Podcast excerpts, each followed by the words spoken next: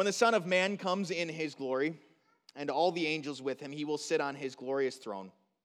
All the nations will be gathered before him, and he will separate the people one from another, as a shepherd separates the sheep from the goats.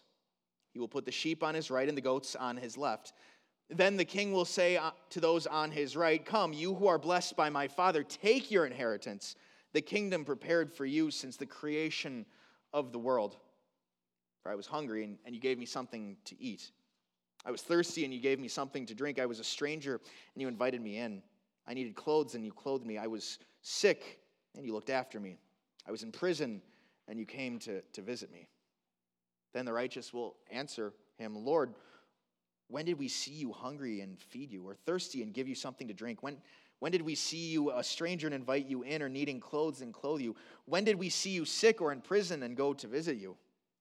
The king will reply, "Truly I tell you, whatever you did for one of the least of these brothers and sisters of mine, you did for me." Then he will say to those on his left, "Depart from me, you who are cursed, into the eternal fire prepared for the devil and his angels. For I was hungry, and you gave me nothing to eat. I was thirsty, and you gave me nothing to drink. I was a stranger, and you did not invite me. And I needed clothes, and you did not clothe me. I was sick and in prison, and you did not look after me." They also will answer, "Lord, when did we see you hungry or thirsty or a stranger or needing clothes or sick or in prison and did not help you?" He will reply, "Truly I tell you, whatever you did not do for one of the least of these, you did not do for me." Then they will go away to eternal punishment, but the righteous to eternal life. This is the gospel of our Lord. You may be seated.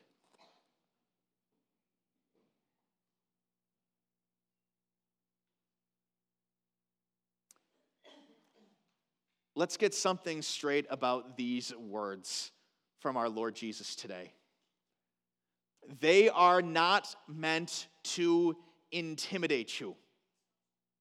They're not meant to scare you. They're, it's not Jesus laying some type of standard down, telling you that if you don't do these things, then the hammer is going to fall. Dear brothers and sisters, if that is how we approach Judgment Day, I submit to you today, I think we are approaching Judgment Day. We are approaching the words of our Lord Jesus today all wrong, because here's the truth. If Jesus is setting a standard, if he's holding something out for you to meet and saying, if you don't meet these things, you are going to go away into eternal fire, then we have every right to be nervous. We have every right to be concerned. I think a lot of people see the, the, the day of Judgment Day, and in their head, it's Jesus holding out a scale. And he shows up, and, and he does what it sounds like maybe he's going to do here, and he takes your good works, the nice things you did for people, and he's going to put them on one side, and he's going to take all of the shortcomings, those times when we didn't do those things for him or for those around us, and he's going to put them on the other side, and he's just going to hang it, and he's going to watch you. And you better hope that the scale winds up tilting the right way. If that is Judgment Day, oh my, we have every reason to be concerned about that, because we know that if we did have to stack those things up next to each other, the good versus the bad, there's a very good chance, a high probability, probability, no, probably a certainty that those bad just far outweighs anything good you and I have ever done in this world, because we know that sin completely and totally corrupts. Yes, if Jesus is laying out some type of you better do list here, then we're in some trouble. But I submit to you, I think he's doing something different. He's just stating facts. He is saying that there are going to be two groups. There is going to be the sheep and the goats, those on his right, those on his left, the righteous, the unrighteous. And all he's doing is he's He's delivering facts about what these two groups look like. He's saying those on my right, those are the sheep, those are the righteous, and, and their lives look like this. And ultimately, I will bring them to be with me forever. And he's saying to those on his left, the wicked, the goats, that this is what that life looks like. And on the last day, those people are going to go, go away from him. He's just stating facts about what someone who believes in him looks like versus somebody who doesn't. He's not saying to us, hey, you need to be sheep, get more sheep-like. I know you are starting to bob, but you need to grow fur. You need to become more like the sheep that I'm telling you about in this story. No, Jesus is just saying, you are a sheep, and this is what happens to the sheep. And it all kind of hinges on verse thirty-four. Then the king will say to those on his right, come, you who are blessed by my Father, take your inheritance, the kingdom prepared for you since the creation of the world. How do we know we're sheep? It's not just by looking at, at, at all of those actions that we're, quote unquote, supposed to be doing. The way that we know we are sheep is that we know that we have been blessed by our Father in heaven. We know that he holds out that promise of eternal life with him, that beautiful inheritance that he speaks about in verse thirty-four. We know that that is ours, and because of that, and just because of that, yes, dear brothers and sisters, you are sheep. And all of that other stuff that Jesus says about sheep, how their lives are conducted, that is already you.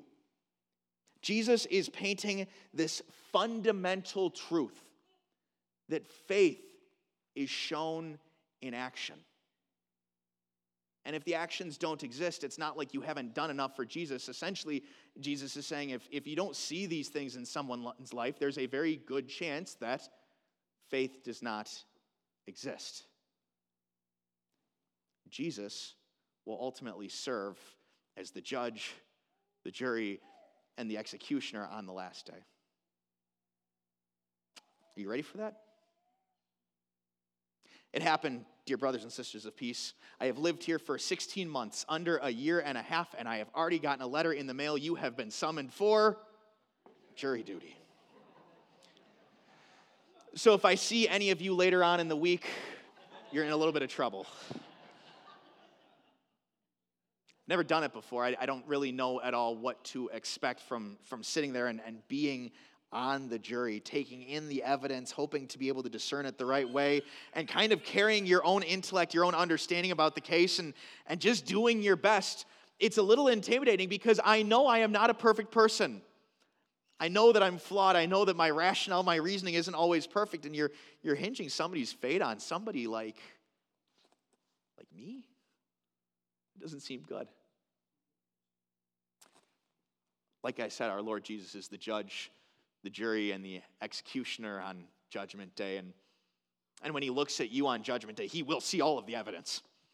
Every single ounce of it. He is going to see the sin. Oh my goodness, is he going to see the sin? He is going to see my, my heaps upon heaps of sin that stand before him. And then, in a much bigger and beautiful way, our Lord who sits on the throne as the judge is going to see the counter evidence. He is going to see his son hanging on the tree, suffering hell so that you and I never have to suffer it. He is going to see our Lord Jesus conquering death for you and I. He is going to see our Lord Jesus living a perfect life here for you and I. All of this evidence is going to be so much bigger and stronger than any of the evidence to the contrary, because I will continue throughout my life to provide my Lord with evidence saying, I am not somebody you should want to take home to be with you in heaven forever. But my Lord will see the works of his son Jesus and say, absolutely, the case is closed. It is open, shut. It's not even a question. There's nothing that hangs in the balance here on Judgment Day for you, because you are mine and I, I am yours. When that is Judgment Day, Judgment Day is a fundamentally different thing in our eyes, because it's not a, a maybe. It's an absolutely. And as we go back and, and look at that verse thirty-four, that one that says, come, you who are blessed by my Father, take your inheritance, the kingdom prepared for you since the creation of the world, we see that beautiful, comforting doctrine of election where Jesus says, before you took one step on this earth, all of the evidence was in your favor. Because before you took a breath, I knew you. Before you took a breath, I had saved you. Before you took a breath, I had forgiven you. The concept of Judgment Day is terrifying for the unbeliever.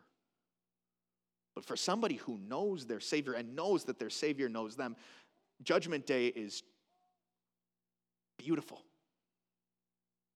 In fact, Judgment Day is just a sort of an elevated continuation of what's already going on. Let me explain. Today, right now, on November twenty-sixth of twenty twenty-three, you are a child of God. You are an heir of eternal life, and you have this new creation inside of you that wants nothing more than to live at peace with your God now and forever. And when Judgment Day comes, whether that is November twenty-seventh or whether that is thousands of years from now, all of those facts are still going to be the same.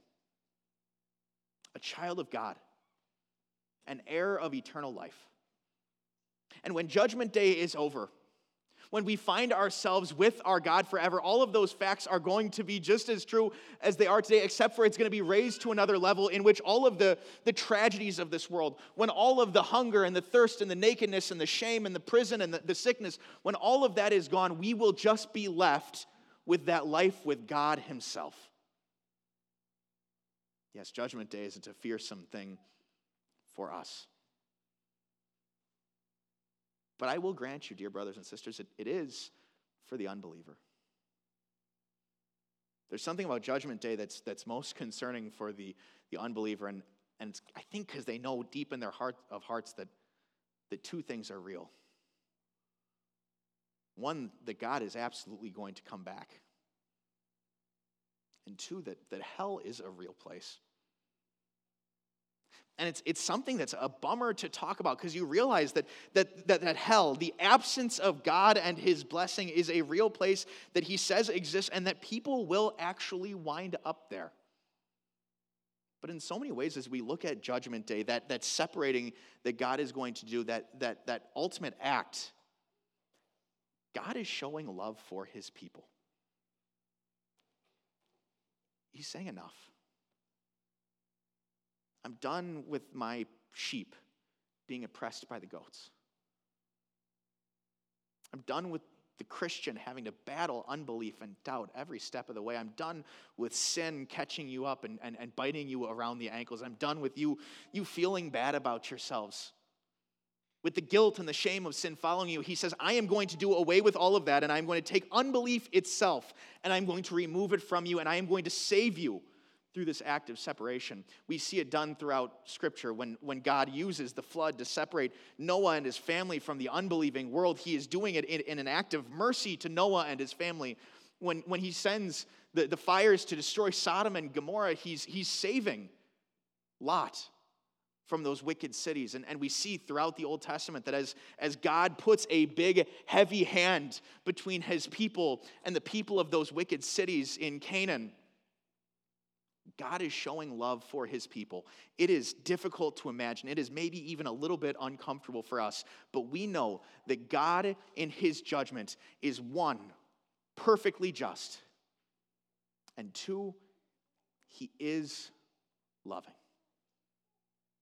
So what do we do with those first words of our of our reading? What do we do when it, it does sound like Jesus is telling us that we need to we need to live like sheep, we need to be the people that, that help the hungry, that give to the thirsty, that, that help the oppressed? There's a man, and he sits on his laptop at home, and he finds this, this interesting website that tells him all about this trip that he could take to Africa. And, and he could take this trip to Africa, and he could help, uh, he could help build a hospital, and he could help dig a well. And he's really intrigued by this website, and, and he checks it out. And the next night, he takes a look at it.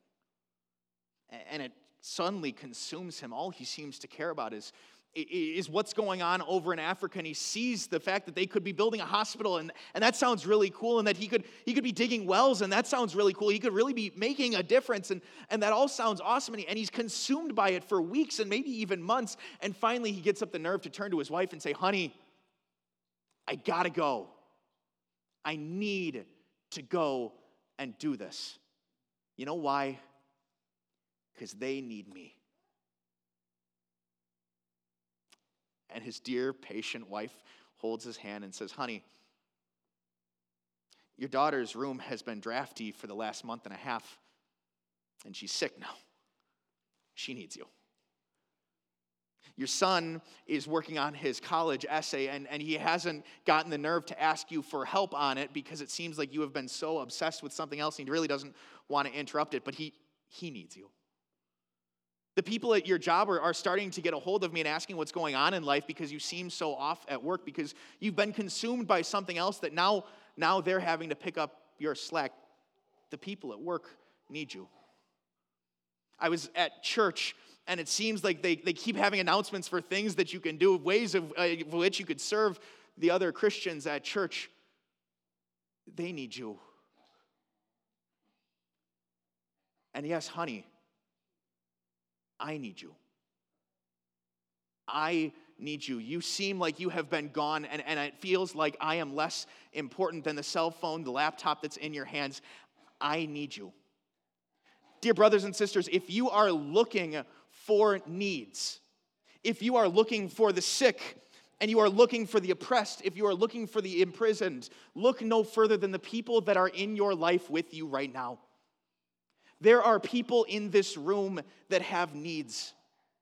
I think we get around this, uh, this time of year, the holidays, we get to Thanksgiving and Christmas, and we start to think to ourselves, you know what?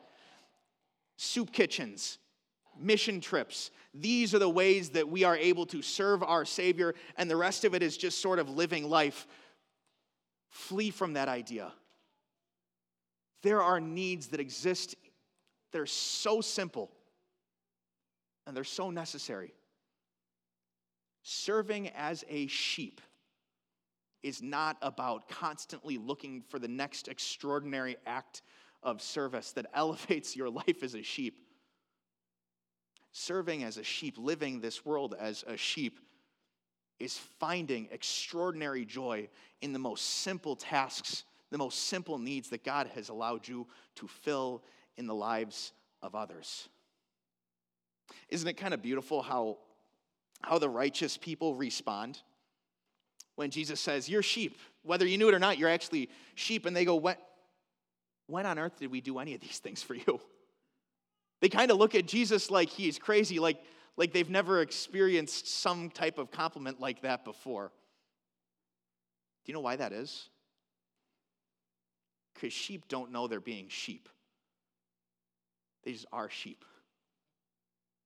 They just do it. The sheep doesn't baa because you tell it to baa. It doesn't grow fur because you tell it to grow fur. The sheep just baas and grows fur. That's just what they do. The believer just serves because that's what they do. They don't need to be told to serve. They don't need to be pointed, this is how you have to serve and this is how you have to serve. They just they just serve. It's as natural as breathing. It's as natural as the, your heart beating. You're sheep. You are a believer who knows, who knows the love that your Father has lavished on you.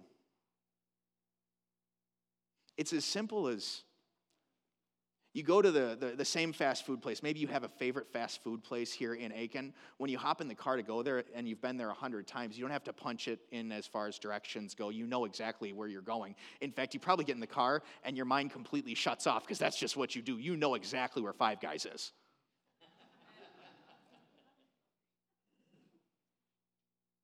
That's being a sheep. You know how to serve. You know how to, to show to show this type of love and compassion to the people in your lives. And in that moment, you're not showing that love and compassion in order to earn God's love or earn your salvation. You are simply giving witness to the thing that already exists in your heart, and that is faith.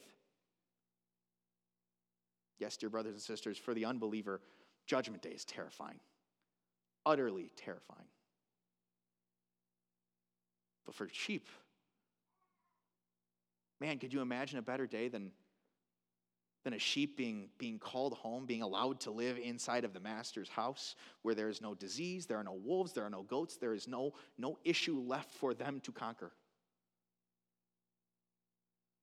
You are sheep. I'm a sheep. And I cannot wait till the shepherd comes back to get us. Amen.